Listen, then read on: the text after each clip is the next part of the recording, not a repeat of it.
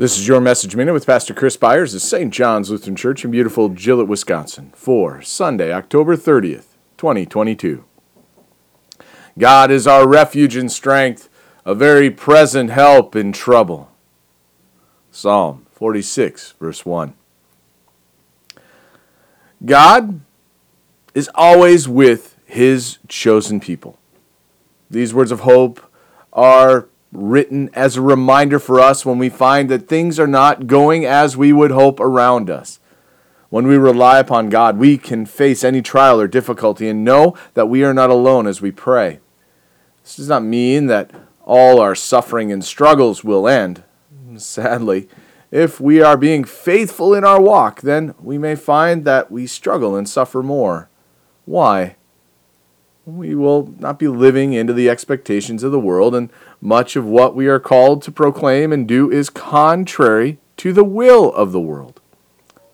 What we find our hope within does not conform to the ways of the world. We will face rejection just as Jesus faced, and the suffering that he endured, we may endure. Yet we can also celebrate as he did. I am certain that Jesus laughed and enjoyed his time with his disciples.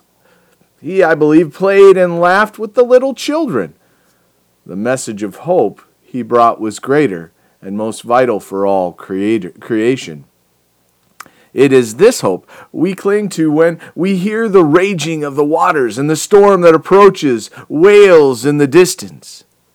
The help we have is in the promise and the hope we are given is in the one who has chosen us, and it is here that we find our refuge and strength, for we know in whose arms we rest. Let us pray. We thank you, our Heavenly Father, through Jesus Christ, your dear Son, you have kept us this night from all harm and danger, and we ask you to protect us this day also from sin and every evil that in all we do today we may please you.